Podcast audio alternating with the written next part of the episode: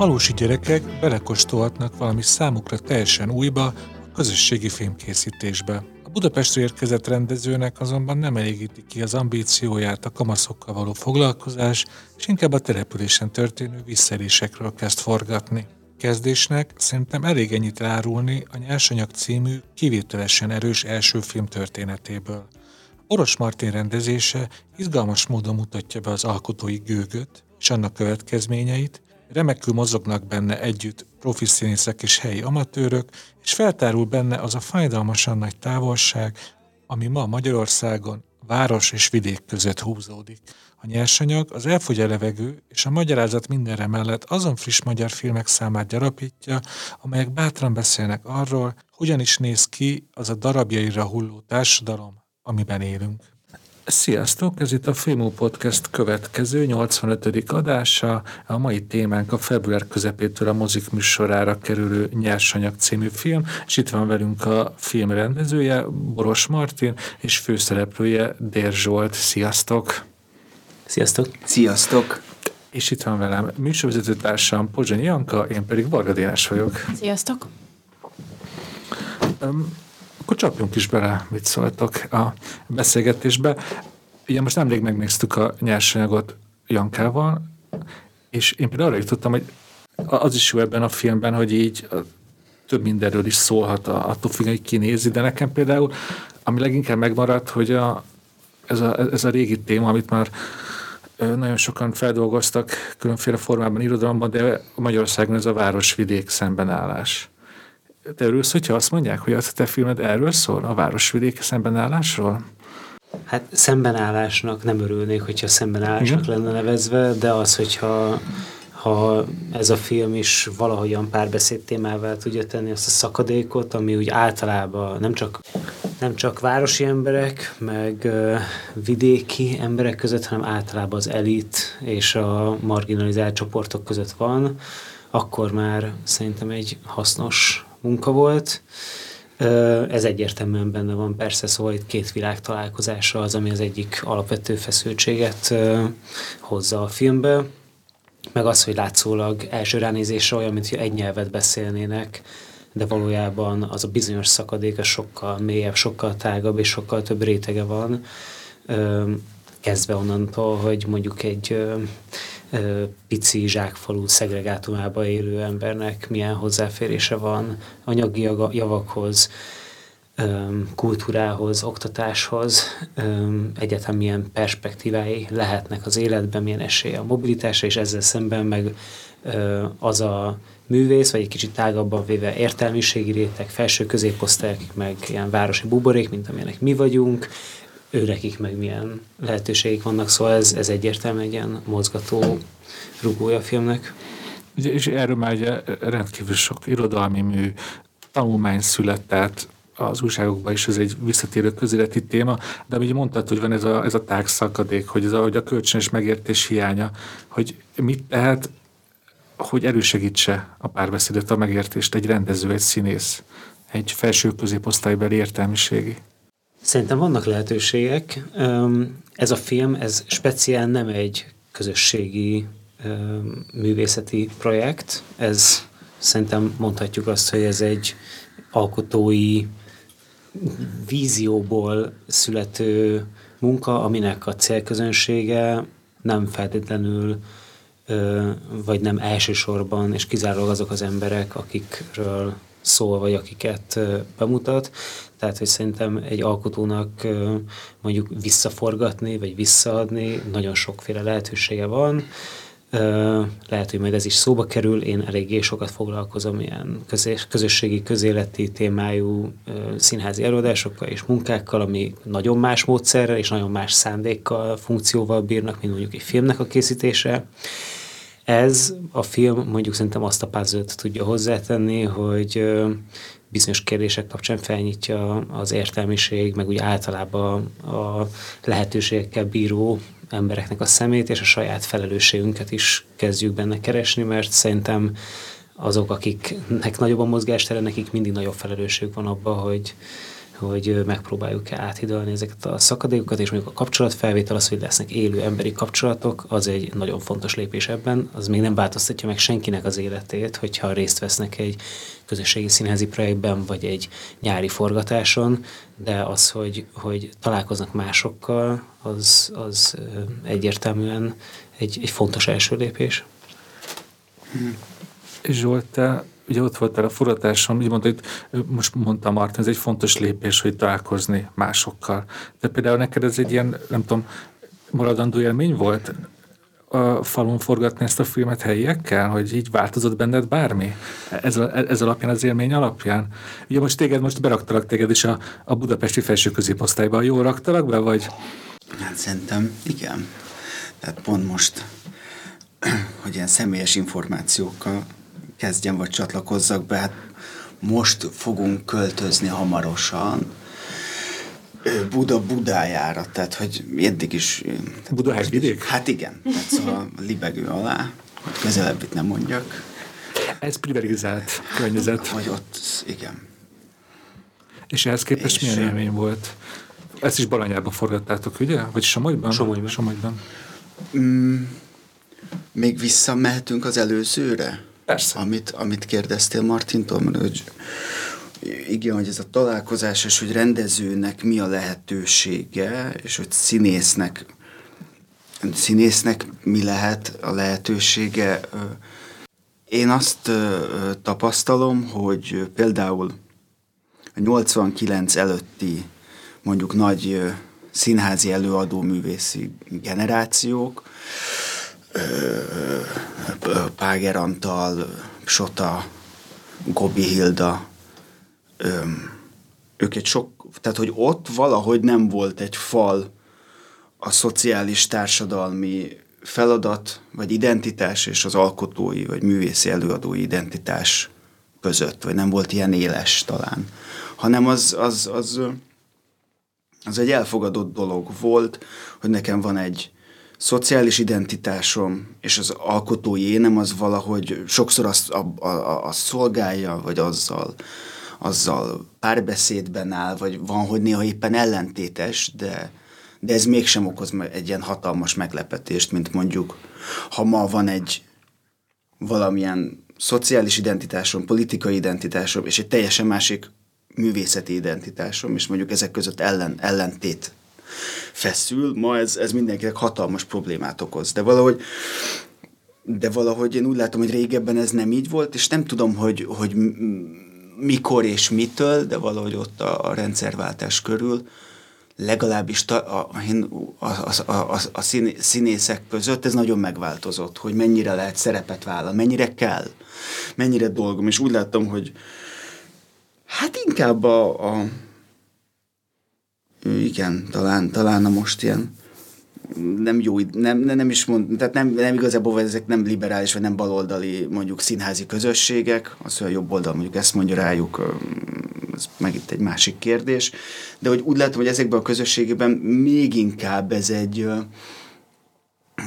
hát nem, hogy nincs kitárgyalva, hanem inkább fű alatt van, vagy így el van viselve, hogyha valaki nagyon szeret mondjuk táblákkal rohangálni egy tüntetésen, és akkor jó, hát ő egy ilyen előadó művész. Izé. De, de az, hogy, hogy ez például ez igazán ki legyen beszélve, vagy ennek legyen egy terület, és ebben legyen többféle út lehetőség, hogy, hogy mondjuk valaki, mint mondjuk, hogy a Molnár Áronféle Noár, sose tudom, hogy ő, ő, ez ő, vagy, vagy ez az ő mozgalma? A mozgalomnak is azért hívja, van. igen.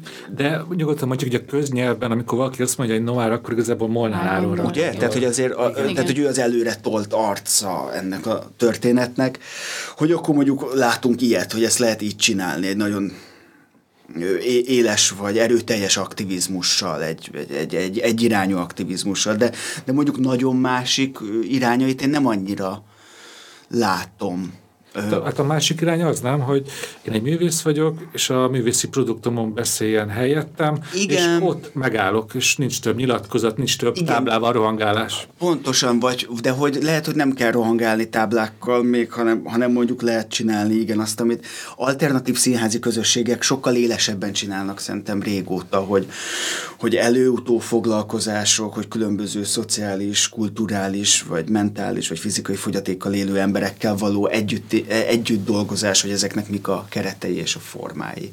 De, de az, tehát az előadó művészeket, és most a, a színészekre gondolok Igen. különösen, um, szerintem nem, szóval itt még nagyon sok terület van, amit fel kéne fedezni, és fel kéne venni a, a ritmust. És a te, te hogy állsz te személyesen ez a kérdés az, hogy egyrészt van egy identitás, az, hogy színész, és te neked színészként, vagy akár nem tudom, emberként, te érzed a szükségét, hogy közéleti kérdésekben nyilatkozz, állást foglalj, vagy hogy te fogalmaztál táblákat emelj fel? Hát mm, eddig nem nagyon volt rá, vagy sokáig nem volt rá energiám, tehát hogy egyáltalán ezeken a kérdéseken gondolkozzak, hogy én milyen módon akarok részt venni a társadalmamban, vagy milyen módon akarok részt venni a, venni a környezetemben. Mert az már szerintem... Most már fontosnak tartom. Hmm. Szerintem nagyon sokféle mód van, ahogy a Marti mondta, és mindegyik Szóval nagyon sok lehetőség van, nagyon sok irány van, mindenki vérmérséklete szerint, meg ebben szerintem sokat lehet változni, hogy, hogy mennyire aktívan veszünk részt a társadalmunk, a környezetünk, a politikánk, a mindennapünk alakításában. Mert arra jól emlékszem, hogy a, ez már régen volt, de az így vagy tökéletes mozgóképfesztiválus bemutatóját a Free SF és pólóba volt. Az, az például egy erős tába felmutatás volt. Vagy most keverek valamit? Jó, de azt szerintem az egy ilyen, nem tudom, ilyen politikai kreténség volt. Ez egy ilyen huncutkodás volt, hogy így Csak érted, az, az egy erős állítás volt ott e, Free SF és pólóba lenni. Mert a, akkor ennek volt egy ilyen, ja, de hát ezek szerintem az egy jó film. Vagy igen, hogy az egy hát erős állítás, hát miben, hogy ez ilyen jó, olyan értem, nem erős, mert most én most pont emlékeztem rá, de azért ne, ne, legyünk, ne, legyen, ne legyenek illúziók. Azért hiszem, kevés ember emlékszik erre Magyarországon. Itt a, így értettem, hogy... Ja, hát nyilván senki, de hogy nem igen. is ez, csak hogy erős, hát hogy így nem tudom, van ez, hogy az ember nem kap munkát. Nem tudom, hogy van ez a, hogy, hogy akkor mi van, ha nem tudsz nyerni egy pályázaton, aztán uh-huh. nem kapsz ezért, de miért? Amúgy nyer, nyerünk pályázatokat, ja. amúgy, amúgy, amúgy nincsen már nem, ez nem Nincs drámai. annyi kockáztatni való, mert már amúgy sem e- ezen múlik. Ja. Amúgy csak, hogy most ez egy vissza is térhetünk a filmhez, mert hát ott is van az, hogy egy rendező a főszereplője, aki ugye lemegy, sőt, ezt, ezt tegyük tisztába, hogy, hogy, hogy így köznyelven is akarat, hogy mindig is mondom azt, hogy lemegy. De amikor forgattatok, ti is használtátok ezt, hogy lemegyek falura, lemegyek Somogyba, vagy ezt próbáltátok elkerülni, mert néha ezt az emberek ilyen sértőnek veszik biztos, hogy használtuk, de szerintem ez, ez, a, ez a pesti nyelvnek a része, a szándék többet számít, hogy mi van mögötte. De én Pestre is lemegyek. Ja, hát a, hát a budai hegységben, hát persze. Úgy, ha muszáj, de akkor is inkább. Gyakorold meg, úgyis, hogyha most költözöl, azért oda le kell menni. Szóval a filmben ugye ott abban a Somogyi faluban ugye csinál egy ilyen közösségi filmkészítő projektet, de igazából az ő feje ugye abban van, hogy neki bent van egy pályázata, amivel elkészített élete nagy, első nagy játékfilmjét, hogy ezt, ezt, ezt akkor miért raktad bele? Ez is ilyen személyes, hogy ez a te életedből van, hogy csináld ezeket a közösségi filmterveket, és közben arról álmodoztál, hogy majd egyszer nyer egy pályázatot, és csinálj egy nagy filmet? Nem, hála az ének nem, de azért maga a szituáció, az ember szeretne eh, egy nagyot dobni, meg, meg a lehetőségre vár az ismerős. Nekem ez az első játékfilm ezelőtt hasonló no budget vagy low budget rövidfilmeket csináltam, meg egy dokumentumfilmet, és amúgy alapvetően színházzal foglalkozom. De mm, amikor Szántó Fannival elkezdtünk gondolkodni így a filmbéli stábnak, a budapesti alkotócsapatnak a motivációján, akkor felmerült, hogy azért ne, ők ne ilyen full-time közösségfejlesztők legyenek, meg ne drámapedagógusok legyenek, hanem azért ilyen egóval is rendelkező ö, alkotók, ami egy egészséges ö, dolog is tud lenni. Meg ambíciókkal rendelkező vizionárius típusok, de egyébként két projekt között egy olyan dolog, ami jó pofának is ígérkezik, nyári kalannak is, és még mellette hasznos is, meg amúgy ki is fizetik, miért ne? Szóval azért szerintem nagyon sok embert így megmozgat, hogy gyerekekkel nyár közepén egy hónapot, és még nem tudom, tényleg az valahogyan ilyen társadalmilag hasznos is. Szóval mi ezt egy ilyen reális szituációnak gondoltuk, hiszen nem ezen múlik most az, hogy el fogja tudni készíteni a filmét, viszont ott a faluban éri az a pillanat, hogy szembesül vele, hogy az, ami eddig őt motorizálta, életbe tartotta, azt most így egy tolvonással kihúzták, és kell találni valami, valami más motivációt, más missziót, és ez is benne van abban, hogy aztán elkezd nyomozni.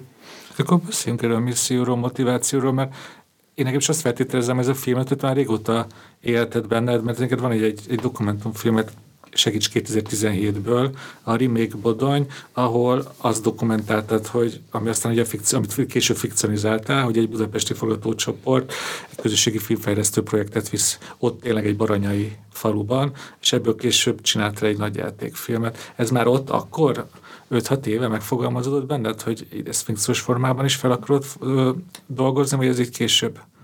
Feldolgozásnak nem nevezném, az alapszituáció az nagyon hasonló, de az a munka, az szerencsére nem általunk, hanem a hozzáértő szakemberek által sokkal jobban elő volt készítve, ez egy sok lépcsős folyamat volt, ami előttünk is tartott, már utánunk is éveken át tartott még, és mi abban egy pici szelet voltunk. Hála az ének annélkül a tragikus, vagy, vagy káros, vagy ellenmondásos kimenetel nélkül, mint ami a nyersanyagban történik. De már ott szembesültünk olyan etikai dilemmákkal, amik különösen élesek, hogyha a marginalizált csoportokkal foglalkozik, vagy gyerekekkel foglalkozik a, az ember, és mondjuk ebben benne van az, hogy például a szerzőiségnek a kérdése, hogy milyen szintig használhatom fel alkotóként valakinek az akár tragikus történetét közösségi kérdések. Mi történik, hogyha hirtelen reflektorfénybe kerül egy addig alapvetően izoláltan élő kicsi közösség? Mi történik, hogyha ennek a barátságnak, ismerettségnek, munkának vége van, tehát az utánkövetés kérdése, hogy rá lehet-e erőltetni, vagy lehet-e importálni értékrendet egy ilyen faluba, mit kezdek azzal a helyzettel, hogyha olyan dolgokat látok, amik nem összeegyeztethetőek az én értékrendemmel, mit tudom én, buziznak, vagy erőszak, vagy bármi szélsőségesen szexista viselkedés, akkor most mondjuk egy olyan pozícióban vagyok, hogy mondjuk foglalkozást tartok, akkor így erre így hogy reagál az ember. Tehát ilyen pedagógiai jellegű kérdések is.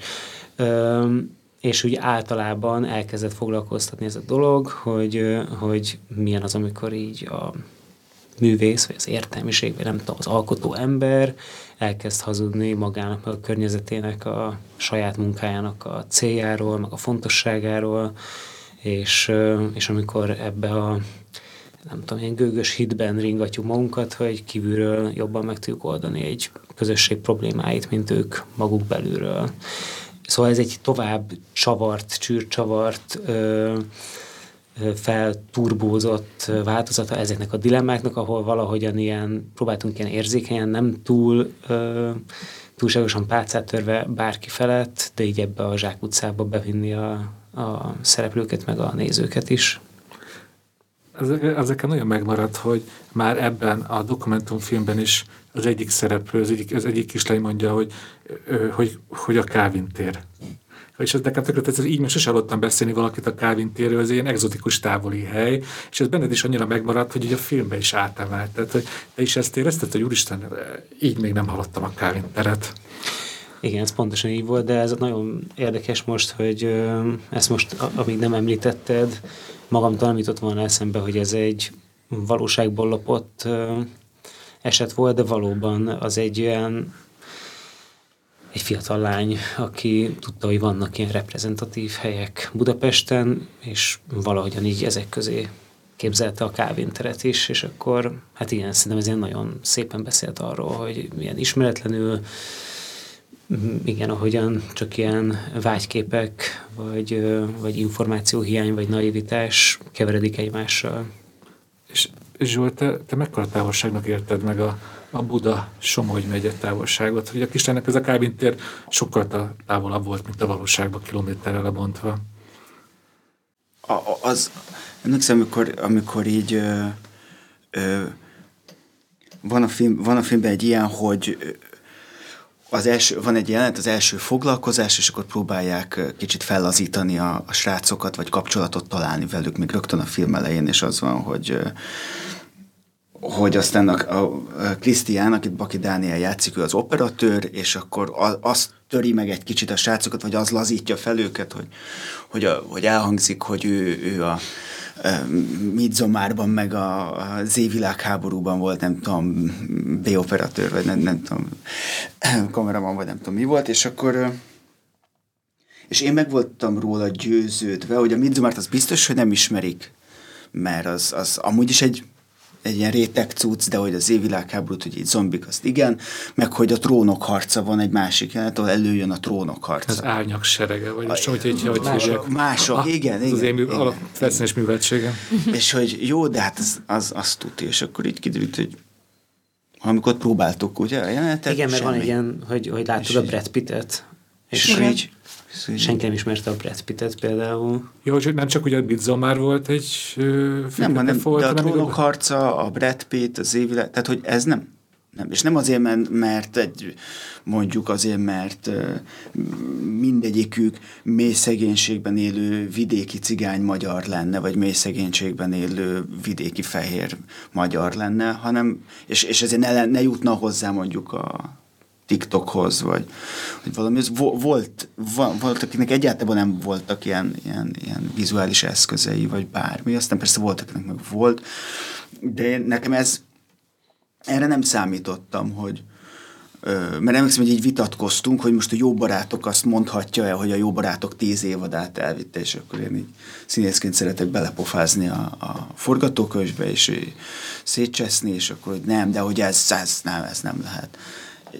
De például arra nem gondoltam, hogy a, vagy, hogy a trónok harca az majd olyan lesz, amit így... De itt arra nincs. utalsz, hogy, hogy igazából azért az eszközök megvannak ahhoz, hogy nyugodtan otthon telefonon nézhetnék a, a trónok harcát, csak hogy egyszerűen őket más érdekli? Más filmet néznek? Más mozgóképet? Szerintem igen. A gyerekek. Hát igen, biztos, hogy benne, hogy dél-koreai sorozatokban jobban képbe vannak, mint mi, de, de a TikTok azért az, az pörög. Mármint, hogy mi olyan ja. jobban otthon vannak, arra hát, gondolsz? De akkor hát sorozatok. Hát megmutatták, hogy ők miket néznek? Tehát, hogy volt ilyen az ismerkedés ja, részeként? Igen, igen mutogat, mutogatták ott, akinek volt mobilja, hogy mi... Igen, de ez is tök izgalmas. Az egy, bocsáss, hogy az egy ilyen az egy ilyen izé, zég, tehát hogy az meg egy tök klasszik ilyen Z-generációs sok volt nekem, hogy mi a lófasz, nem tudom, nem értem, hagyjál, nem tudom mi ez. Tehát, hogy volt, volt, tehát, hogy volt ez, de ez ugyanilyen volt a Stefivel is, aki megint csak egy Buda-Budájáról jövő lány, aki hát aztán a filmben egy olyan átalakulást csinál szerintem, amilyen igazi hollywoodi színészet, tehát hogy máshogy beszél, máshogy gesztikulál, más a kinézete. Igen, ezt akartam mondani, hogy most pont egy ilyen részre utaltál, ahol a filmbéli Zsani a Tamással ődögél együtt, hát ott igazából a a... Két budai beszél? Hát, két budai az árok partján. Ez.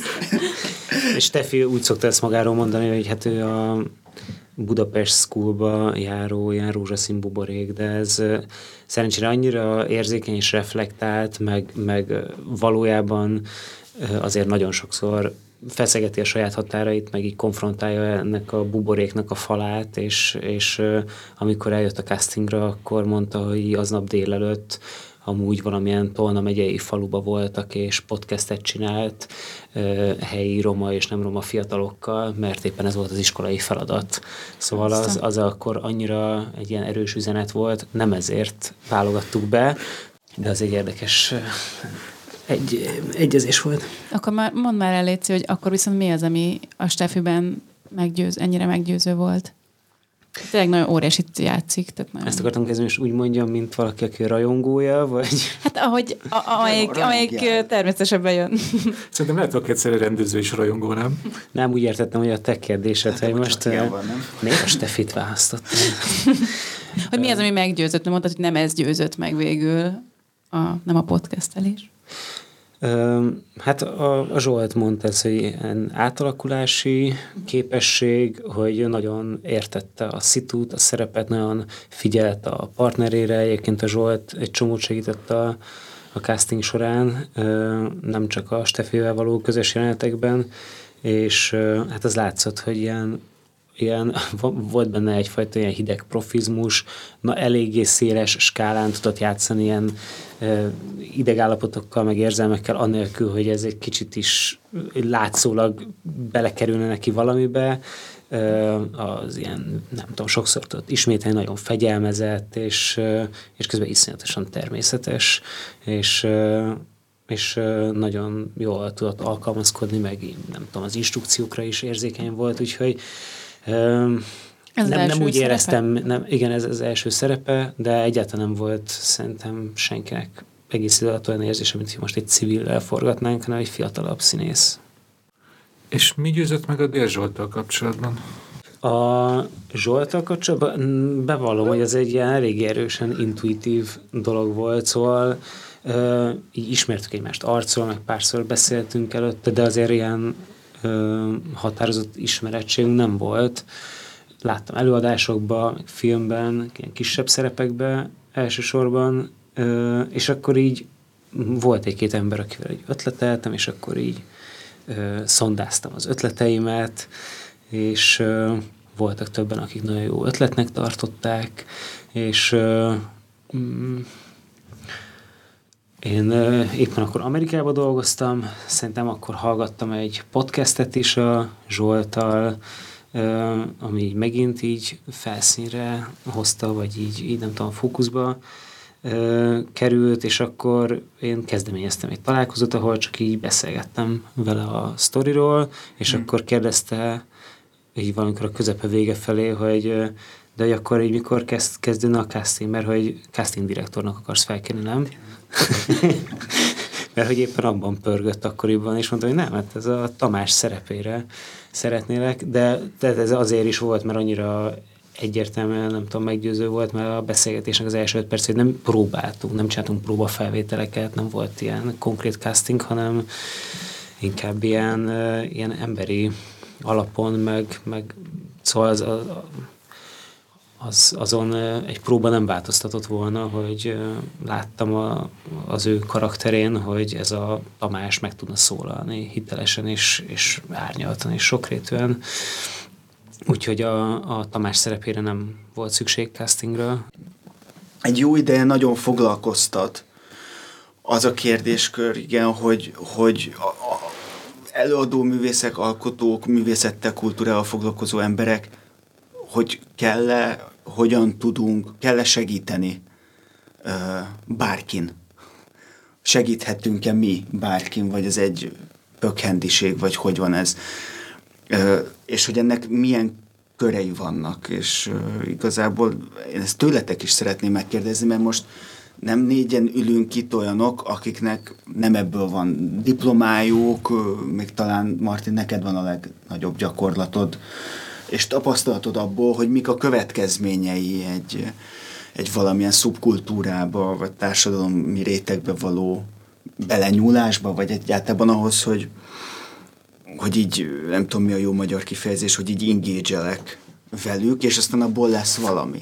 És engem egyébként az is nagyon érdekelne, hogy nektek, akik mondjuk filmkritikával foglalkoztok, vagy ha jól tudom, egyikötök se politológus, szociológus, Hát szerintem ez az élet egyik nagy megválaszolhatatlan kérdése, hogy vegyük ezt a példát, lemegyünk falura, ott vagyunk a, a helyi srácokkal egy-két hónapot, adunk neki egy közösségi élményt, hogy akkor ennek olyan csak egy rövid távú hatása van, hogy adunk neki egy jó nyári élményt, egy, mint ahogy is mondtátok, egy jó nyári tábor, hogy akkor közben jól érzik magukat, és aztán ezek az emberek elmennek, ők meg visszacsöppennek ugyanabban a, hát abban a nagy munkanélküliséggel bíró falusi környezetben, ahol, ahol nincsenek nagy kilátások, vagy hosszú távon is ez ad valamit nekik.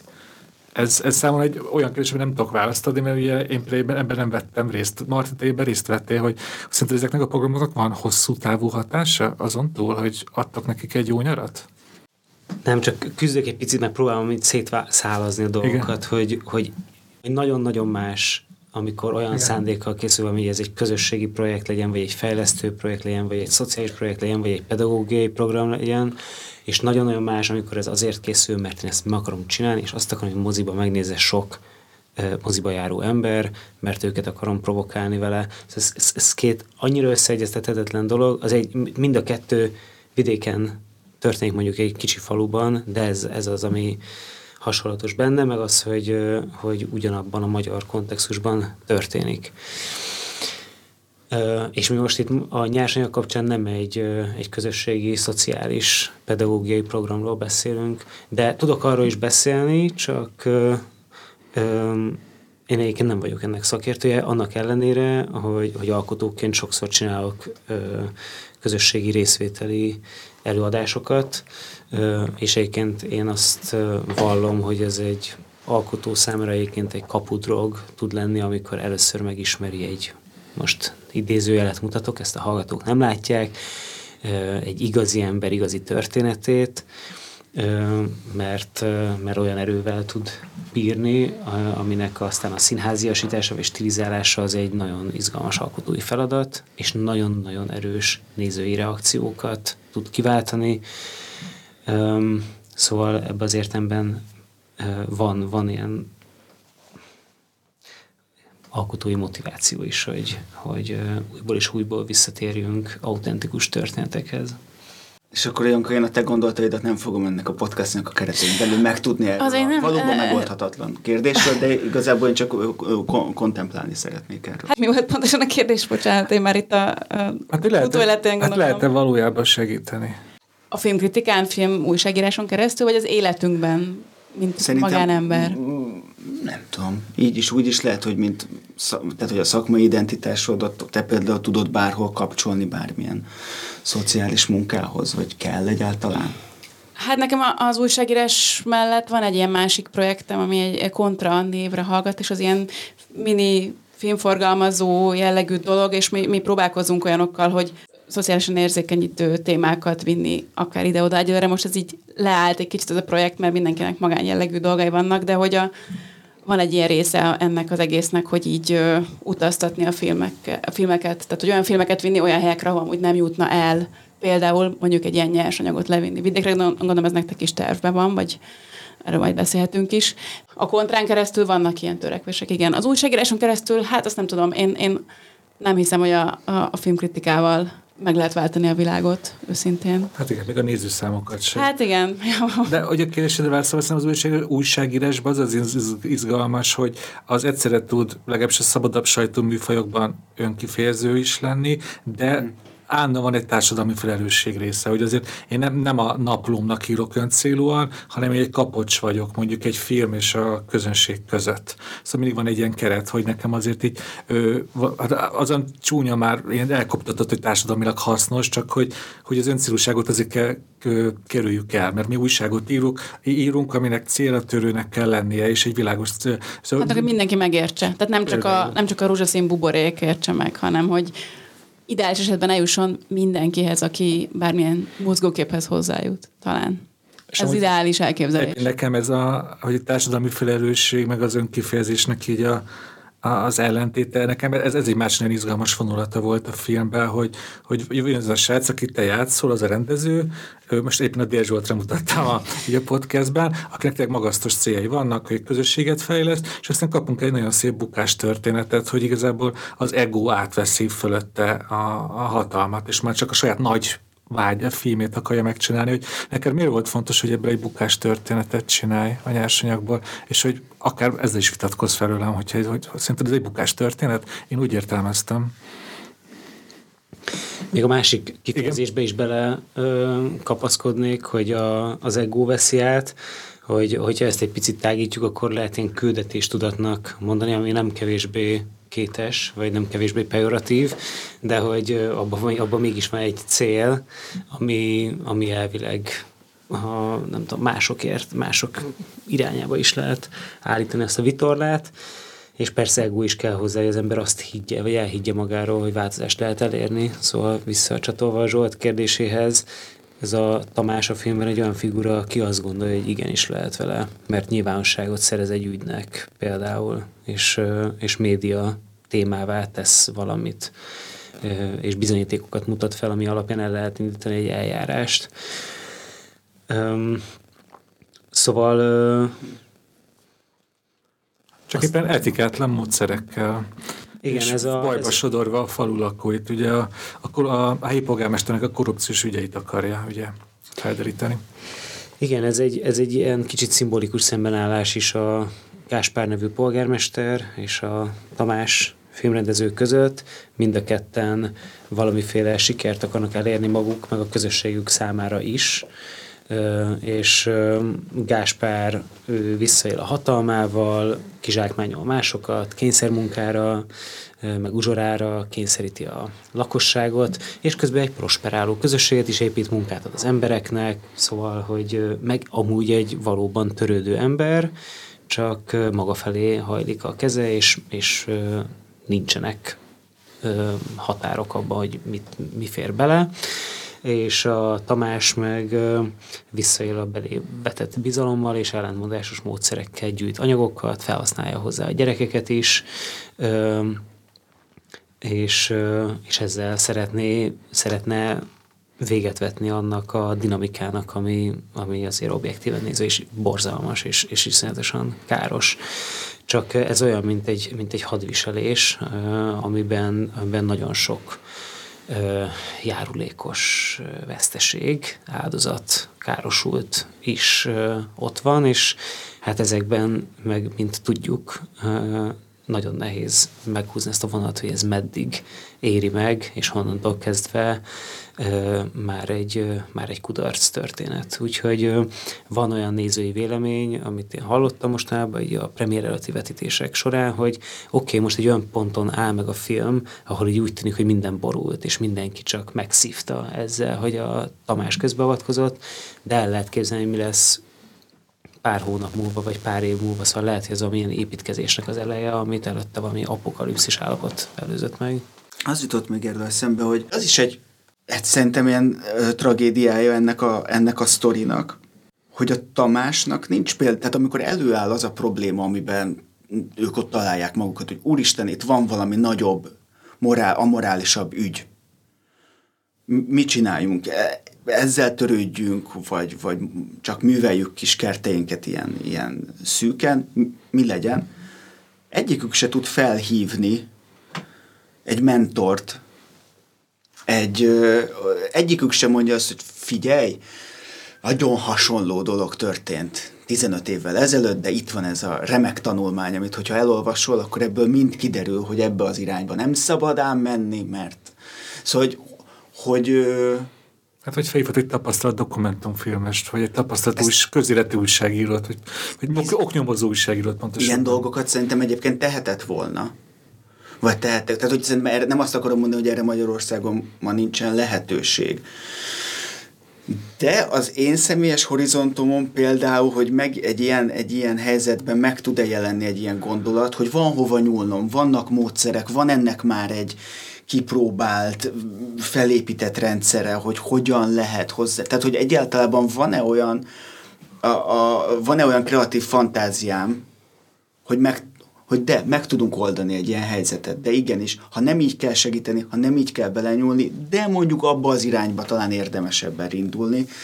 Szerintem ez is, ez csak most jutott eszembe, hogy, hogy, hogy nem nagyon tud, ho, szóval nincsen benne egyáltalán a gondolkodásának a rendszerében az, hogy milyen lehetőségek vannak még.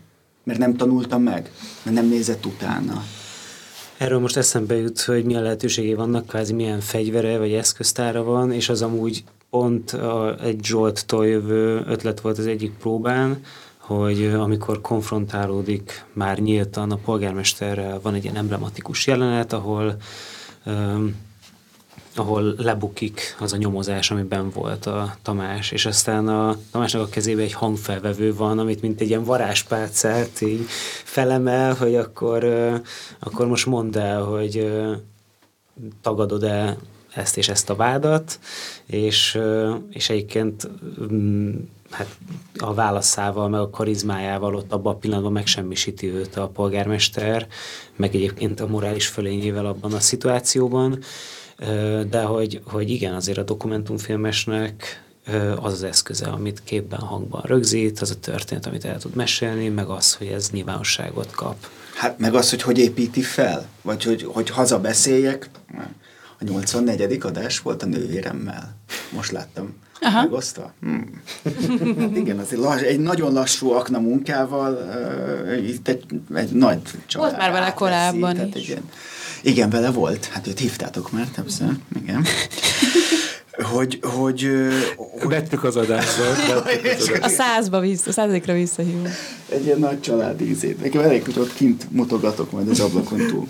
Hogy, hogy de hát az, tehát, hogy egy, hogy egy dokumentumfilmes, vagy pont az a dokumentumfilmes generáció, aki most itt, itt szerintem teljesen megváltoztatta a magyar dokumentumfilm helyzetét, a, a pozícióját, a, a látásmódját, mindenbe belenyúltak azok, akik most kijöttek, tehát az a doknomácos generáció, hogy ők, hogy azért itt, itt azért nagyon sok etikai szabályrendszer van, hogy hogyan állok hozzá a dologhoz, ahogy ti is, hogy a, hogy a Remake Bodonnál mennyire előkészített volt a dolog, szóval hogy azért a Tamás ezek közül semmit. Tehát nem, nem visz végig, és nem fogad meg, és nem készül fel. Tehát nem csak az, hogy mi az, amit én felveszek, hanem egyáltalán mire oda jutok, hogy bekapcsolom, és megnyomom a gombot. Hol tartunk már addigra? Ezt a szót már ti is használtátok, de számomra a Tamás egy kifejezetten gőgös ember, aki azt hiszi, hogy ő mindent tud, és mindent megcsinál egy nap alatt. És, yeah, yeah. Ez, és amúgy neked ez tökre érdekel, hogy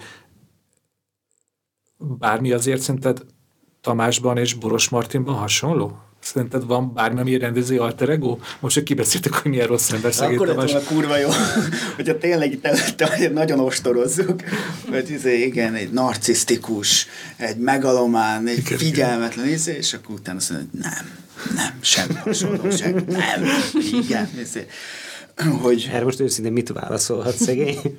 hát hogy, igen. hogy mi a hasonlóság? Hát, hogy van-e, van-e? Én jobban örültem volna, hogyha még jobban ö, a, a Martinból is van gyúrva ez az alak, meg mondjuk belőlem is, tehát hogy akár kinézetre, ruhákra még inkább, és, és még jobban azok, nem tudom, azokból a, az erényekből és hibákból még, még rétegzettebben nyúlunk, amiket mondjuk magunkból még esetleg beleadhatunk ebbe a, ebbe a, ebbe, ebbe a figurába. Mert szerintem az egy jogos a kérdés, most nem, nem bántanak csak hogy azért tudom, hogy az saját alkotói dilemmáidba azért raktál bele, nem? Ebbe a karakterbe, amit aztán jól, e, e, szélsőségesebbé tettél. Persze, igen, mindaz, amit az elején felsoroltam, ezekről igen. a dilemmákról, ezek ismerős helyzetek, de ez egy fotós és egy újságíró is lehetne egyébként, akár egy tanár is, szóval nekem itt az, az fontos, hogy itt ez, ez, ez tényleg ne kizárólag egy ilyen filmkészítői, önkritikus um, epizód legyen, hanem, hanem az, hogy uh, alapvetően mindenki, aki, aki azért, mert nagyon hajtja valami, és emiatt van egy ilyen relatív hatalma, már csak az ilyen önbizalom vagy önhittség, önbizalom per önhittség okán, az, az, az egy veszélyes kétélő fegyvert tart a kezében. És a Gáspár alakját is olyan ö, emberekből raktad össze, akikkel akár az elmúlt 10-15 évben találkoztál, akár a vidéki munkák során? Tehát, hogy nem feltétlenül az ille- a, a, ezekről a simlis ügyletekről beszélek, hanem, hogy ez az ilyen a, a kis ember kezében a hatalom, és hogy mit csinál vele. Abszolút, van benne jó pár személyes élmény, tehát hogy mondjuk az egy ilyen általam ismert, megfigyelt eset volt, hogy egy ilyen falu bálon a szomszéd falu egyik bikája molesztálja a fiatalkorú lányt, és akkor a, a polgármester az, aki rendet tesz, és a harcban adja értésére a másiknak, hogy nem kívánatos ember itt többet a faluban, meg hát ilyen, nyilván ilyen falu vagy világjobbító missziókkal is találkoztam vannak, vannak olyan attitűdök, de inkább ilyen mintázatnak nevezném. Többen kérdezték, hogy konkrétan ki az a figura, akiről ez meg van mintázva, és, és nincsen ilyen. Annak ellenére, hogy van olyan országosan ismert polgármester, vagy akár még regnáló, akár olyan, aki nem, akivel vannak hasonlóságok, de ez tényleg inkább az esettanulmányok, a dolognak az irodalma, meg a dolognak az ilyen szociológiai mintázata után mentünk, és itt nem, nem egy-egy embert exponáltunk ezzel a polgármester sztorival.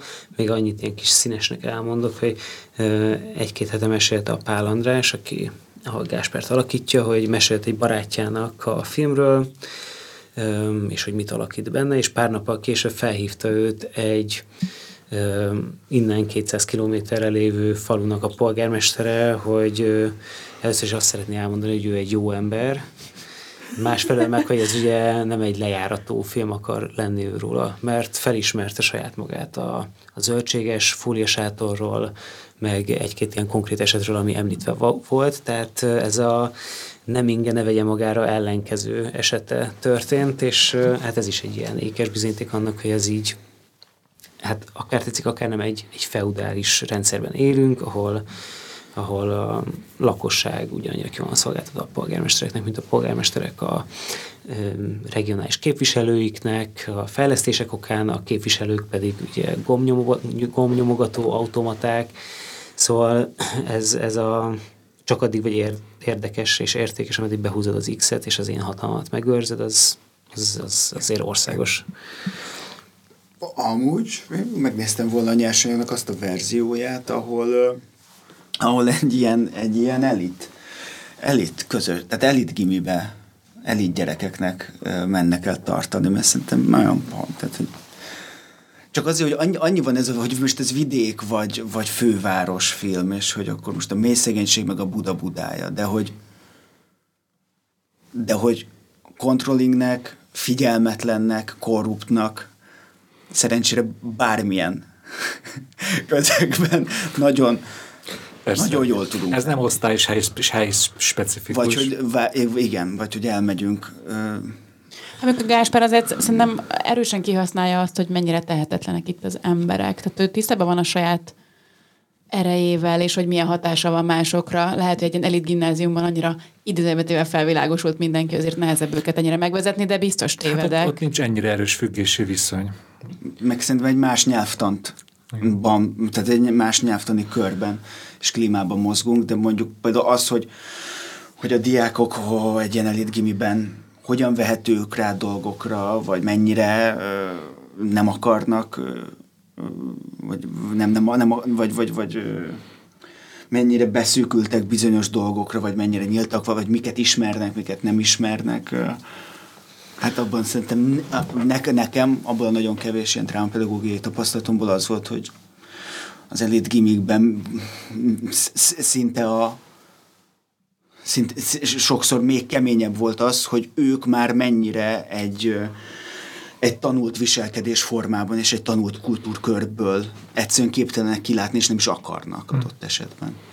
A falusi közeg ez nekem azért fontos a nyersanyag kapcsán, mert ezek az ilyen elszigetelt, kiszolgáltatott szegény helyszínek azok, amik igazán ilyen gyarmati létre vagy sorsa tudnak kerülni, és most így egy, kicsit ez is egy ilyen pikantériája ennek, hogy itt most a gyarmatosító az nem egy nagy vállalat, vagy egy, egy agresszív ország, hanem egy, egy jó szándékú művész, egy filmrendező.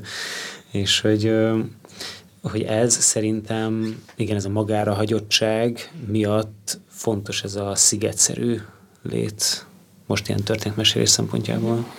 És ugye már beszéltünk erről, hogy, hogy hogy egy korút polgármester az egyik főszereplő, és hogy valaki ugye rá is, magára is ismert, el, elmesélte ezt az anekdotát. Egy arra vagyok kíváncsi, hogy amikor konkrétan helyszíneket kerestetek, falvakat, ez mennyire nehezítette meg, mert arra gondolok, hogy a helyi polgármester meghallja, hogy az ő faluában egy korút polgármesterről fognak filmet forgatni, hát lehet, hogy akkor azt mondja, hogy nézzétek meg a szomszéd falut, vagy rosszul gondolom? Ezt nagyon jól látod egyébként még a helyszínkeresés során is voltak olyan motivumok, amik csak simán megerősítettek minket a, a forgatókönyv egyes mozzanataival kapcsolatban, de volt olyan is, ami még extra motivumokat adott hozzá, meg így beleírtunk, mert annyira hozta a valóság a történetet. Hát online végigjártunk, nem tudom, száznál is több falut, de azok elsősorban a vizuális, koncepcionális szempontok voltak, és ennél sokkal fontosabbak voltak az ilyen közösségi és politikai szempontok, amikor ott voltunk valahol. Már személyesen helyszíneket keresni, és olyan 25-30 faluban voltunk, és ezek közt lett volna egy csomó alkalmas, legalább a filmbéli sztori szerinti pusztaszomajnak egy, egy elemét nek a szerepét játszva, de volt olyan, hogy a polgármester volt az, aki azt mondta, hogy ez nem, mi szimpatikusak vagyunk tökre, meg, meg biztos jó lesz a film, de hát hogy ez neki miért éri meg, hogy a falubeliek, vagy a régióban, nem tudom, más falvak itt azt gondolják, hogy ez egy dokumentumfilm. És ő még lehet, hogy megérti, hogy ez egy valóságtól elrugaszkodott fikció, de, de hogy ő ezt minek magyarázgassa másoknak. Igazából egy tökre érthető szempont szerintem. De volt, aki azért nem magyarázta túl a dolgot, hanem csak elhajtott minket. De egyébként valóban a, a szomszédhajt ezt előszeretettel ajánlották. Úgyhogy könnyű volt megismerni a, az ilyen faluközi viszonyokat is. És bocsánat, történeteket is felidézett bennük, tehát ők is bedobtak ilyen, ó igen, hallottam ilyesmiről, én is három faluval arrébb, tehát hogy ilyen, ilyesmi anyagot is adtak még pluszba. Forgatni nem, de van egy jó sztorim, tehát hogy így. Igen, hát ott már ilyen teljesen új sztorikat nem emeltünk be, amikor az előkészítés szakaszában voltunk, de uh, inkább a színészekkel, főleg a, főleg a az amatőr szereplőkkel volt sok ilyen, hogy így Szukonyik Noémi, akit egy ilyen közösségi színházi projektből ismerek, amit a Roman Kovicseda rendezett, és egyébként ő ajánlotta a figyelmembe, amikor Irén szerepére, a Palika anyukának a szerepére kerestünk embert. Ő, ő is mesélt történeteket a saját és a szomszédos környékbeli falvakról ami igazából hát az ő esetében inkább ilyen karakterépítés szempontjából volt érdekes, hogy, hogy valamit a Gáspár mögé tud látni. Nekik nincs egyébként közös jelenetük, de hogy így az, hogy ne csak így a nem tudom, valami lila ködről beszél, hanem így lásson benne valakit. Ehhez például segítettek a személyes ö, ö, élményanyagok, meg Radics József játsza a Józsi nevű karaktert, aki szintén az egyik polgármesternek az egyik áldozata, és ő, ő, ő nagyon aktív, főleg fiataloknak szóló ilyen ö, meg szociális, meg pedagógiai programokba Borsod megyében, és ö, hát ő így így tulajdonképpen hája kenegetett minket, amikor így... Vagy egyáltalán elvállalta. Tehát azt mondta, hogy ez fontos neki, hogy ezt elvállalja. Abszolút igen, tehát hogy ő értem szerint nem hivatásos színész, hanem meg nem is annyira a szereplési vágyból, hanem inkább az, hogy segíteni nekünk. Igen, olvasta az adott jeleneteket, meg az egész szinopszist, és akkor mondta, hogy hogy szimpatikusak vagyunk, úgyhogy persze segít nekünk. És ugye a filmnek egy fontos helyszíne, hát ilyen szimbolikus jelentősége van az uborkának, meg az uborka farmnak, és hogy ez inkább ilyen, ilyen alkotói ötlet, vagy tényleg ez most egy nagy biznisz, és tök sok a uborka farmmal találkozhatnék, ha elmennék Baranya megyébe és Somogy megyébe. Hát ez volt a nagy pekünk, hogy Somogy megyében nem. Oh, e, és kellett oda az uborkát. Hát igen, tehát hogy konkrétan igen. már mikor kiválasztottuk a, azokat a falvakat, helyszíneket, mert hogy közben kellett egy düledező ház. Gomba van? Nem, nem, nem tudom, hogy mi van. Olyan látványos, mint az uborka. Eredetileg gombát szerettünk volna. Uh-huh. Az volt az első forgatókönyvben. És ez azért hiúsult meg, mert nehéz gombafarmat találni, felépíteni? Vagy már nem is kerestetek? És úgy lett uborka? Volt benne egy ilyen látványossági faktor, az biztos. Úgyhogy végig is az volt a szerencsénk, hogy a, a Krishna völgyben ott van egy ilyen kisipari mennyiségű, méretű gazdálkodás, biogazdálkodás, és ott szeretettel fogadtak minket, és pont olyan üvegházaik, meg fóliasátraik voltak, amúgy uborkával is, amilyen nekünk kellett.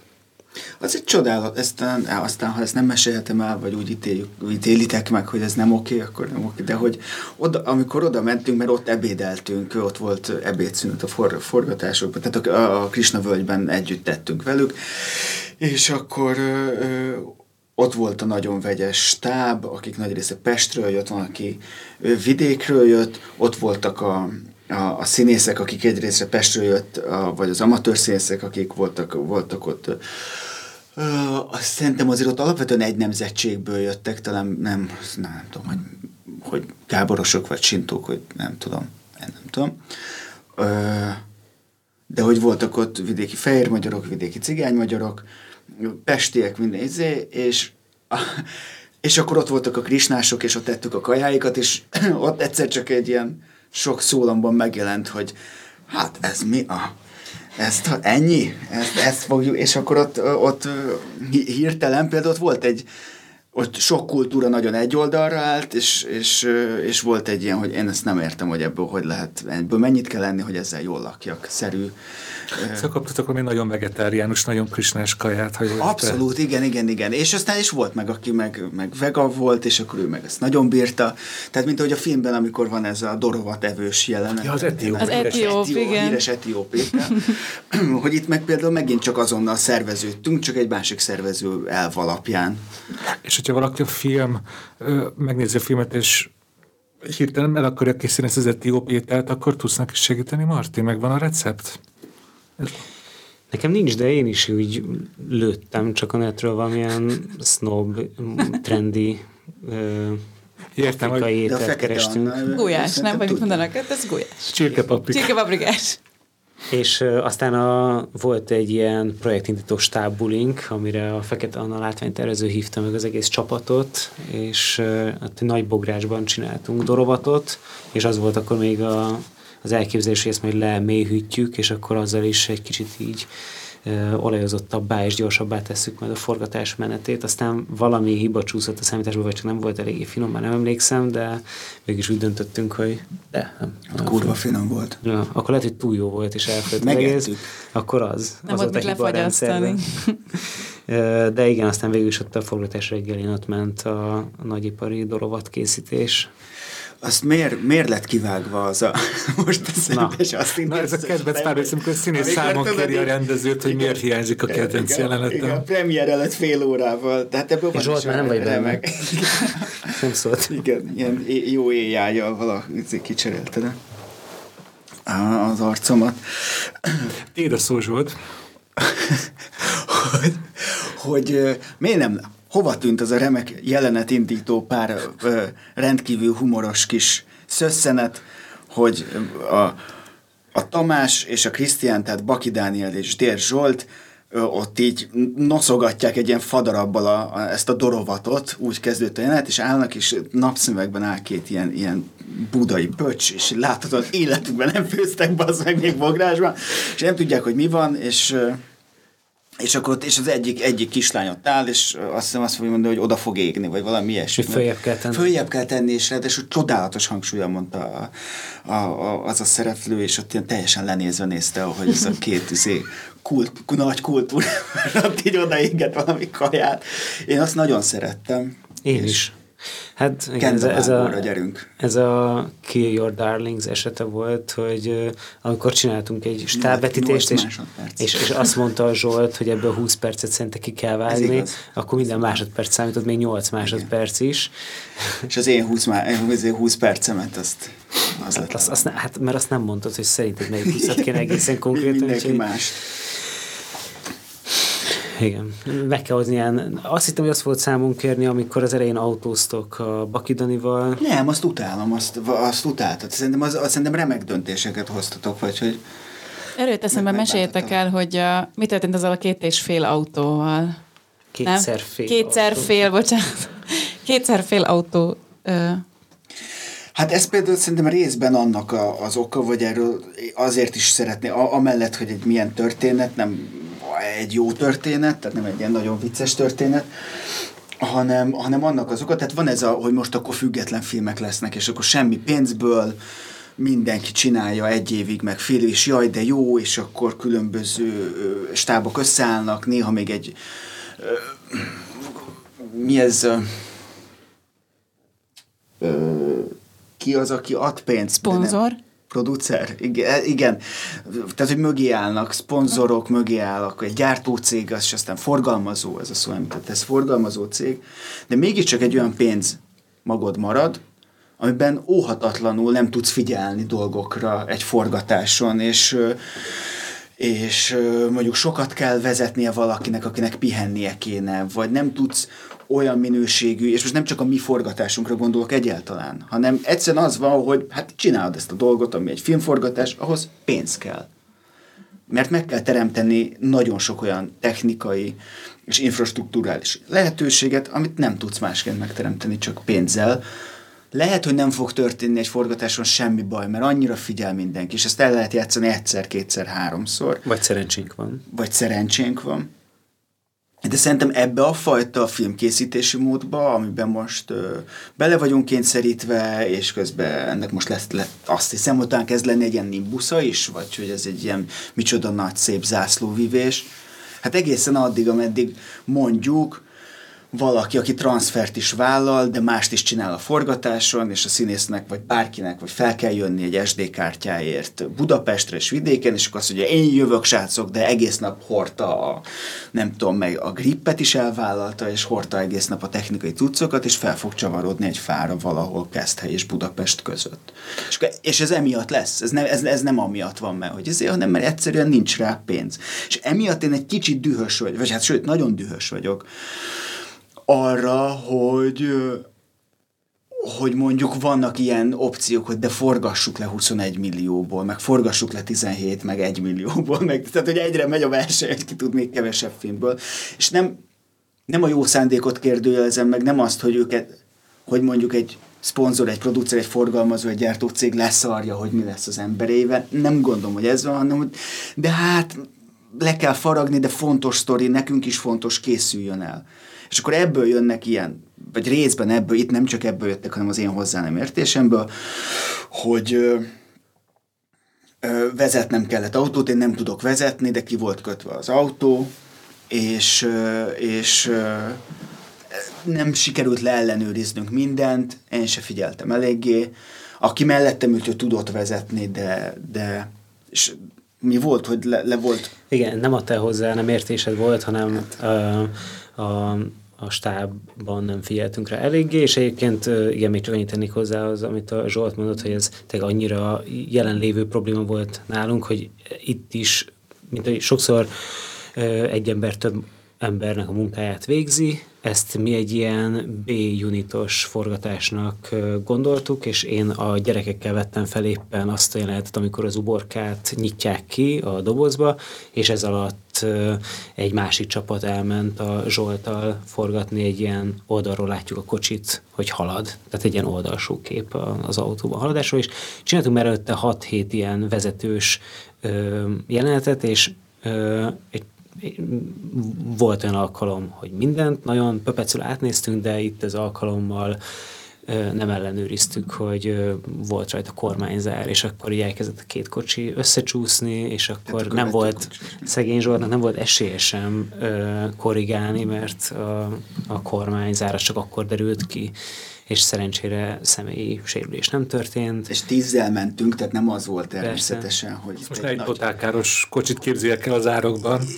Nem, de hát azért, tehát hogy Igen. ez például a, a, a, a, a az Annának, a díszlettervezőnek, a látványtervezőnek volt az autója, a közköltség, azt, azért én azt, azt, azt rendesen bedaráltam, hogy lassan neki csúsztam a, a Becsei Kristóf volt akkor éppen az operatőr, aki, hogyha kint lógatja a lábát a kocsiból, akkor én az biztos, hogy azt megeszem azt a lábat, és ledarálom a lábát, de ő szerencsésen beemelte a lábát, az már egy másik ilyen mentális állapot, hogy ő nem magát mentette, hanem csak így a kamerát. Tehát az utolsó, amit láttam, hogy ő így a kamerát, és az abszolút nem foglalkozott, hogy velem mi van. Illetve egy igazi fókusz, operatőr. Igen. A Focus Puller, aki utána azt mondta, hogy a Focus Puller ugye, aki hát filmes podcast, úgyhogy a hallgatók biztos tudják, hogy az élességet nézi, és ő neki az volt az utolsó gondota, hogy hú, de közel, hú, de közel vagy, és ő nem is látta, hogy nem tudta hova húzni már. Igen, nem tudta hova húzni az élt, hogy még éles legyek, hanem csak az, hogy már annyira közel van a kocsi. Tehát szerencsére nem történt egy ilyen nagy katasztrófa, de ez is amiatt volt, mert sietni kellett, mert nem volt pénz. Igen, szóval ez most nem a szenzáció szempontjából érdekes ez a sztori, hanem, hanem az, hogy, hogy igen, egy ilyen heroikus, romantikus aspektus mellett van ez is, hogy, hogy egy ilyen low budget működés az, az, az kizsákmányoláshoz is vezethet. És arra gondolsz, hogy, hogy te, mint rendező, mint a producer, igazából a stábját is kizsákmányolja. Azt mondom, hogy vissza kell fognunk magunkat, hogy ne történjen Igen. ez. És, és, és ez, ez, ez, ez, kizár, ez csak a, a minőség romlására tud menni, tehát hogy mert, mert a olyan dolgokat fogunk vissza, meg, meg döntünk úgy, hogy nem, azért, hogy vigyázunk egymásra, meg a hangulatra, meg az etikai szabályokra, hogy, hogy az végül is így a, a műnek lesz rosszabb nyilvánvalóan. Igen, én nagyon szeretem a Svekje Misinek ezt a mondását, hogy hogy ez csak az én villanyra forgatott filmem. És uh, igen, igen, és persze minél több pénzből lehet dolgozni, annál inkább lehet ezt mondani, mert annál több villanyunk van. Izé, igen. Az mit jelent a villany? Hát, hogy, hogy, hogy, ez, hogy, ez csak, hogy ez csak az, hogy, hogy ez csak egy film. Nem, okay. ezért nem kell meghalnunk, meg ilyesmi. Ja, ja. Uh-huh. És hogy tehát minél kevesebb pénzből forgatjuk, annál inkább valóban ez történik, hogy, hogy vagy még kis, kisajtoljuk saját magunkat egymást, az alattunk lévőeket, a beosztottjainkat, vagy, vagy elengedünk dolgokat, és akkor utána meg az van, hogy ja, hát hiányzik innen, persze egy vágókép, persze, hogy hiányzik. Engem az érdekel a gyerekszereplőkkel kapcsolatban, még arra, hogy térjek vissza, hogy ugye Szabó Stefiről már beszéltünk, már, már dicsértétek, de ugye hogy alakult ki az a 6-8 fős gyerektársaság? Jó, jó, jó számot mondok? hogy ott, ott mondjuk ott voltak-e mondjuk teljesen helyi srácok, vagy mindenki Budapestről jött, vagy más megyéből, szóval a dinamikák érdekelnek, hogy hogyan raktad össze azt a társaságot? Vegyesen, tehát abban, amit a foglalkozásokon láttunk, onnan hárman Pest megyeiek, a Szabó Stefi és a Pigler Stefi, aki az Ivettet játsza, és van még a Bikát játszó Radics Tamás, Cseliosz, aki, aki meg szintén egy ilyen Pest megyei srác, és hát nem tudom, 16 éves volt, amikor, amikor megnéztük őt is a castingon, és csomó dolog mellett a színészkedés is érdekelte, de amúgy gyúr is, meg boxol. Szóval ők voltak, akik, akik külsősök, és a többi hat gyerek pedig mind Samogy Szentpáli, és az, hogy őket, de különösen a palit játszó Bogdán Ádámot ott megtaláltuk, annak azért elég nagy szerepe volt abba, hogy végül is az lett a forgatásnak az egyik bázisa. Ő hozzájuk egyébként egy társadalomklinika nevű szervezet révén jutottunk el, akik ott már egy sok éve tartó munkát végeznek, és, és akkor ők tudtak egyfajta hidat képezni köztünk meg a lakosság között, meg ők, ők segítettek a, a gyerekekkel való kapcsolatfelvételben. És te már egy kicsit meséltél, hogy milyen volt a gyerekekkel együtt forgatni. Szóval milyen volt a srácok közé beülni és zombi filmet forgatni például velük? Ó, hát ezt nem velük forgattam. Oh. Ez a film csodája. Ó, hogy az, hát hogy ott ez nem nagyon volt ilyen közös. Tehát ez például pont ilyen volt, hogy, ők, én, hogy én abból nagyon sok mindent csak a, a, a First Cut-nál láttam, hogy, hogy miket rögzítettek, mert én mondjuk pont nem voltam ott, vagy, vagy, vagy ilyesmi. Tehát akkor nem. De közben meg egész nap, ott, ott együtt voltunk folyamatosan. Meg egy idő után mindig jöttek, hogy forgatás van, és akkor hozták a haverokat, mindenkit, és akkor ott álltak, nézték, ott akartak lenni. Legalább történt valami bizonyos szempontból. Igen, igazából csak erre voltam, erre is voltam kíváncsi, hogy ilyenkor vajon, ha az ember tényleg filmet forgat, vagy mert ezt meg korábban mondtad, hogy most az volt hogy egy filmet leforgassatok, amit az emberek aztán megnéznek, lehet, hogy minél többen, hogy amúgy hogyha már helyi srácokkal forgatok, akkor ennek van ilyen közösségépítő része is, hogy ott jó volt a srácokkal együtt lenni, bandázni?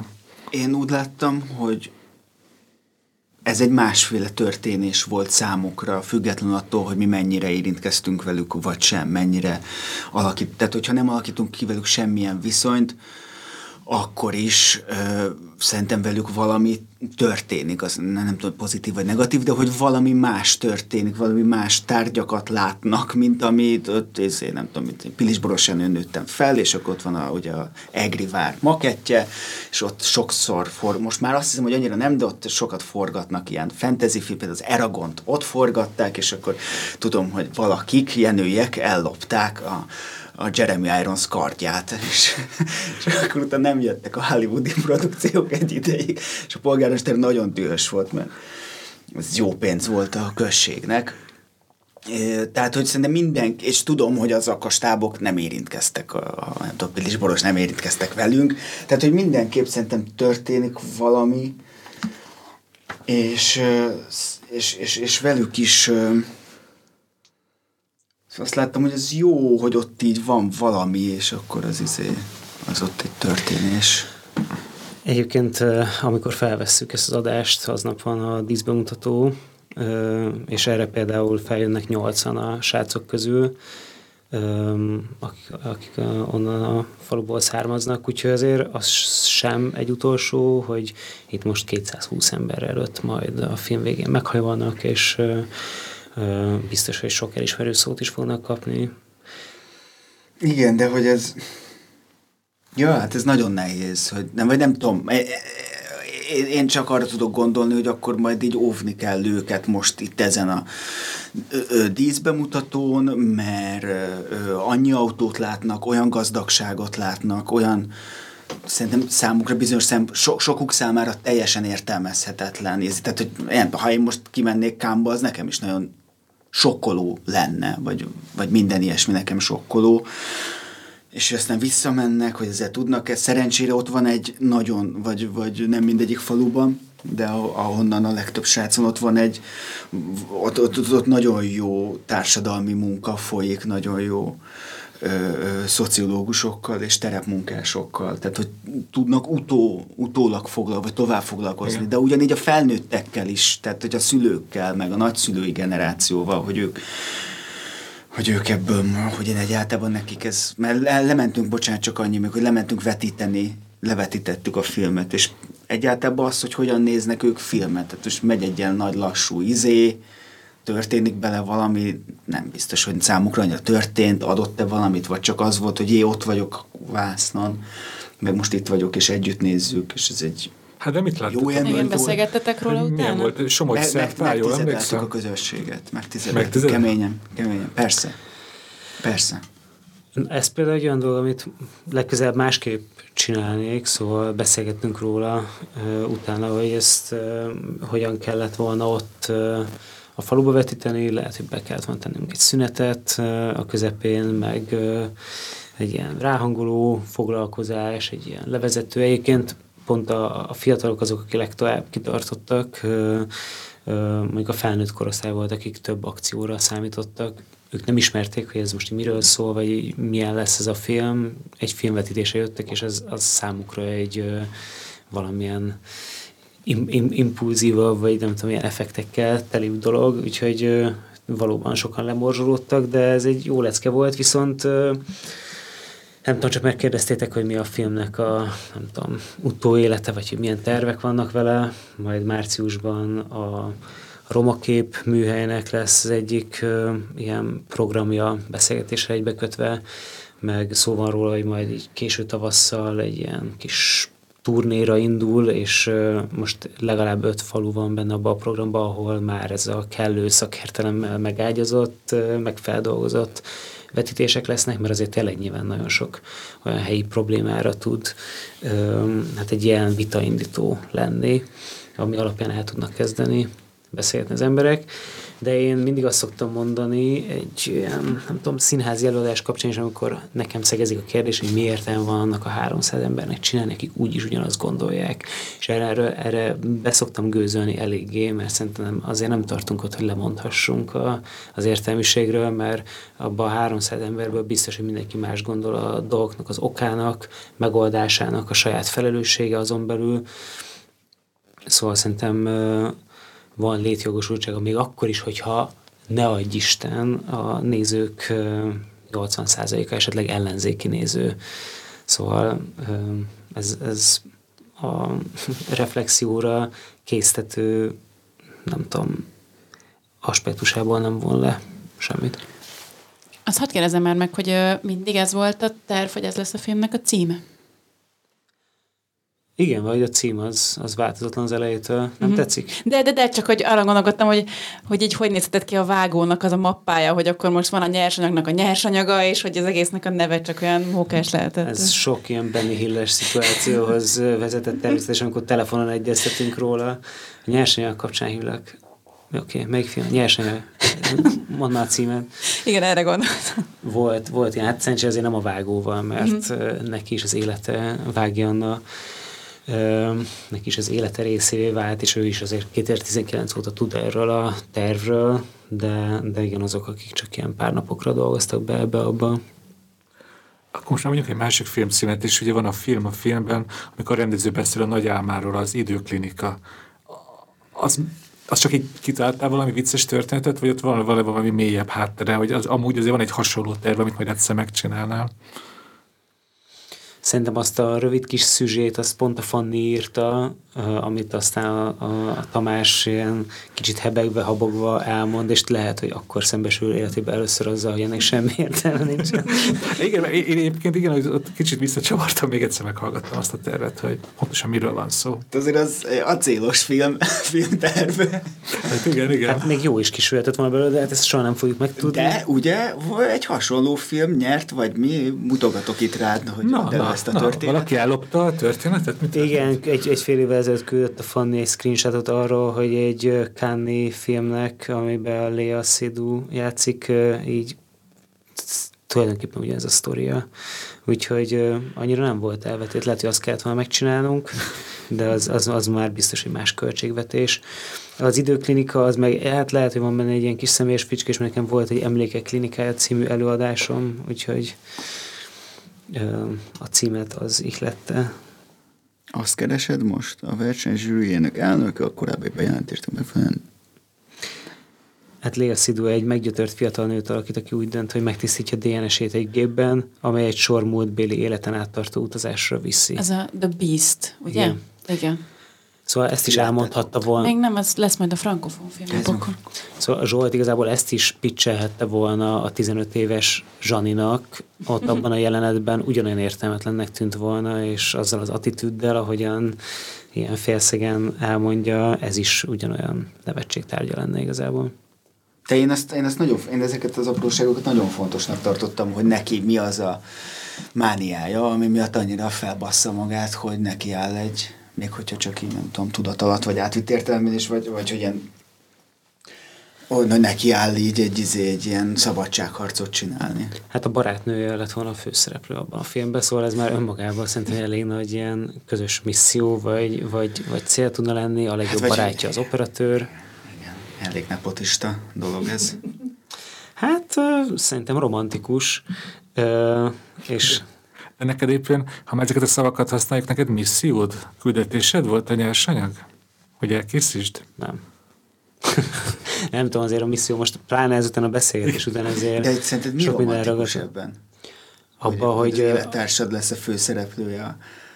Hát az, hogy egy, egy most azt feltételező, hogy olyan hőst találnak ki, aki egy izgalmas figura, és együtt írják három éve a forgatókönyvet, és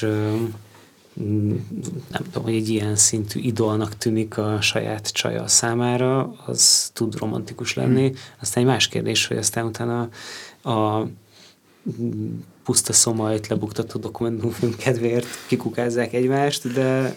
Hogy ment volna az a, az a forgatás?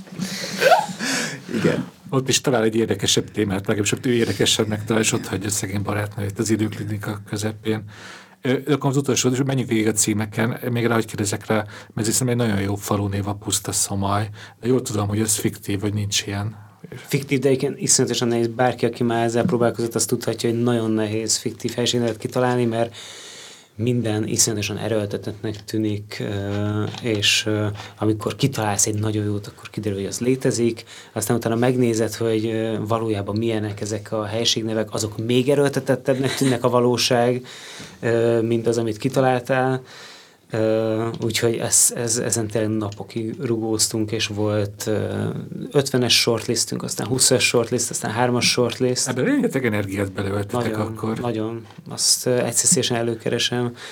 De egyébként még a, a, az amerikai feleségemet, Tara Hozánt is megkértem, hogy szondázza, hogy így hallás alapján milyen, és akkor ő, ő neki volt a amúgy második díjnyertes ötlete, nem, ezt mások nem mutattam meg, de ő mondta, hogy legyen 70. Ez Van, jó, ez tetszik. Ez nagyon jó. De nem, nem, nem, nem, nem tudott 60-ról, akkor még. Jó, de most hát nem tudott 60-ról, és úgy mondta? Igen. Hát ez így még jobb, így van be, így bele találni, így véletlenül. Most ugye a podcast vége fele közeledünk, egy személyesebb kérdés, hogy tegyek föl, mert olvastam veled egy 2020-as interjút, arról beszéltél, hogy hát hogy a kiégés komoly jelei mutatkoztak rajtad, és most visszavonulsz kicsit a, a színházi munkáktól mindenképp. Ehhez képest most hogy vagy? Köszönöm a kérdésedet, Dénes. ahhoz képest jól vagyok. Ahhoz képest jól vagyok. És, és dolgozom is. Valaki mondta, hogy na hát igen, a legizgalmasabb pillanat a karrieredben, amikor abba hagytad, az volt mert hogy az, azóta sokkal többen keresnek, sokkal többet filmezek, mint ever előtte. De hát ez, hát, igen, ennek van egy ilyen marketingje, vagy egy ilyen marketing hatása mindig. Ö... És így megtaláltad a hát így közszésen fogalmazó utadat. Én azt láttam, hogy a színházat tényleg abba hagytad, és hogyha színészet, akkor film, illetve már rendeztél is egy rövid filmet. Akkor most meg tisztában látod 2024 elején, hogy akkor most a filmmel kapcsolatban mit akarsz csinálni, vagy a színésszel kapcsolatban? Mm, igen, a, hát a színpadi színészetet azt biztos, hogy még egy jó ideig ö, nem, nem fogom gyakorolni, ö, ott még, ott még nem tartanak ezek a dolgok. A, a filmszínészettel, vagy filmszínészkedéssel azzal kapcsolatban az, az, azt úgy élvezem, meg azt tök jó. Mm, pedig, ha már ugye a családi vonal, a, Most a Jankára mutatod, Jankára hát igaz, unokatestvérek vagyunk. ha már a családi vonal. Tehát a, a, az, az élettársam, aki képzőművész, de most rendezni fog egy nagy ö, ilyen francia-magyar előadást. Itt, tehát ott is be lesz mutatva, itt is, és abba is mondta, hogy hogy na, akkor jövök valami, tehát a színpadon sertepertélni, de mondta, hogy az is oké, okay, hogyha leülök ott háttal, azt nem csinálok Akkor semmit. jól értem, az élettársad darabjában lesz a színpadi visszatérésed. Nem, na ez lehetne a, a, a bárkit is érdeklő, senki által nem olvasott szalagcím. De nem, nem, nem, az még nem, nem, nem, az még nem lesznek ezek a dolgok. De igen, rendeztem egy kis játékfilmet, aminek az a címe, hogy Dub Hard, keményre hangolva, vagy a Pannonia Szinkron Stúdió kirablásának kegyetlen és igaz története. Baki Dániel a főszereplője, és ezt mindenképp el kell mondanom, mert még mindig látható fesztiválokon és helyeken, februárban is, Úgyhogy gyertek és esetleg nézzétek meg. És csak egy tisztelben, csak az a baj, hogy most a hallgatók nem fogják tudni, hogy akkor most miért hoztad be a Jankát ebbe a történetbe? Hogy... Igen, miért mutattál rám a családi vonalnál? Mert hogy Bobó... Akit megint el kell mondani a hallgatóknak, el hogy... kell, hogy mondjuk a hallgatóknak, hogy Jankának a férje. Igen. És az én élettársam Nóra, ők bizony mind a ketten egy színpadon szerepeltek már. Te láttad Janka a láttam, színpadon? igen. És Igen, milyen, láttam. milyen volt? Láttam, igen, nagyon jó volt, nagyon. Meg hát én tanultam vele a szöveget, tehát én amikor a főpróbát néztem, már akkor is tudtam. Tehát Ja, hogy előre mondtad neki szinte? Én voltam a súgó. Nem, nem. Ö, nagyon tök vicces volt, meg öm, tényleg nagyon. Kíváncsi ezek, hogy franciául ez hogy fog működni, vagy ez angolul lesz, nem tudom. Azt nem tudom, hogy a Bobó ott is színpadon Azt sem folytatja tudom. a karrierjét így nemzetközi szinten. Én remélem, hogy igen. Szerintem a, a, az Ita ennek az egésznek a, a rendezője szívesen ad. Azóta már szerepelt egy másik darabban, Őrület. képzeld. Egy ö, biztonsági őr volt a, a Vavra Juliának a darabjában. Nem tudom, azt láttad Nem, de Ami milyen- volt a Múz színházban, ott állt a szélén, és volt szerepe is, minden. Nekem egy dolog érdekel, jó színész a Bobó? Nagyon jó színész, igen, abszolút. Nagyon érzi ezt. jó, jó, jó a fizikai jelenléte, jó, és jó, tehát az, ahogyan, amit ott bevisz, nem hályok kovácsként viselkedve, nagy formátumú dolgokat csinál a Bobó. De hogy csak megpróbálj így visszakanyarítva a beszélgetést a nyersanyaghoz, hogy ugye volt nálad akkor, amit te egy kiégésként jellemeztél, meg egy, egy kicsi ö, visszavonulásként, és aztán jöttek a, a filmes szerepek, de például a, a nyersanyag, ez most téged még inkább megerősített, hogy nekem a filmben, neked a filmben van a helyed? Ez olyan, ez olyan, olyan élmény volt? Annyit ö, szeretnék így kiegészítőben hozzátenni, Igen. hogy én ott, azt, én ott egy jó ideig nem, nem dolgoztam, tehát nekem ott, ö, ott komoly problémáim voltak, ami nyilván egy másik, szóval másik téma. Az, bocsánat, az ott alatt mit értesz? A, tehát a, az alatt a szünet alatt, amit Ja. ja. 2020 és mondjuk 22 közé így be lehet ö, tenni, ö, megint csak nem azért, hogy haknézzak a történetemmel, hanem szerintem ez fontos. Nagyon sok előadó művészről tudok, ö, és most már mindig, hogy mondjam, figyelem is, meg olvasok utána, meg kérdezgetek, aki, akinek idegösszeomlása volt, aki kiégett nagyon fiatalon, és akit az a, az a háló, ami, ami mondjuk az előadó művészeti, vagy ilyen kulturális közegünk, tehát hogy ez egy nagyon ö, ö, lyukacsos szociális hálónak bizonyul, és nem nagyon kezdünk ezzel a problematikával semmit. Ez csak nagyon ezt fontosnak tartom, hogy, hogy ezzel alatt a két év alatt én ezért Hát nem voltam azon a mentális helyen, hogy én, én ott mindenféle munkákat el tudjak végezni.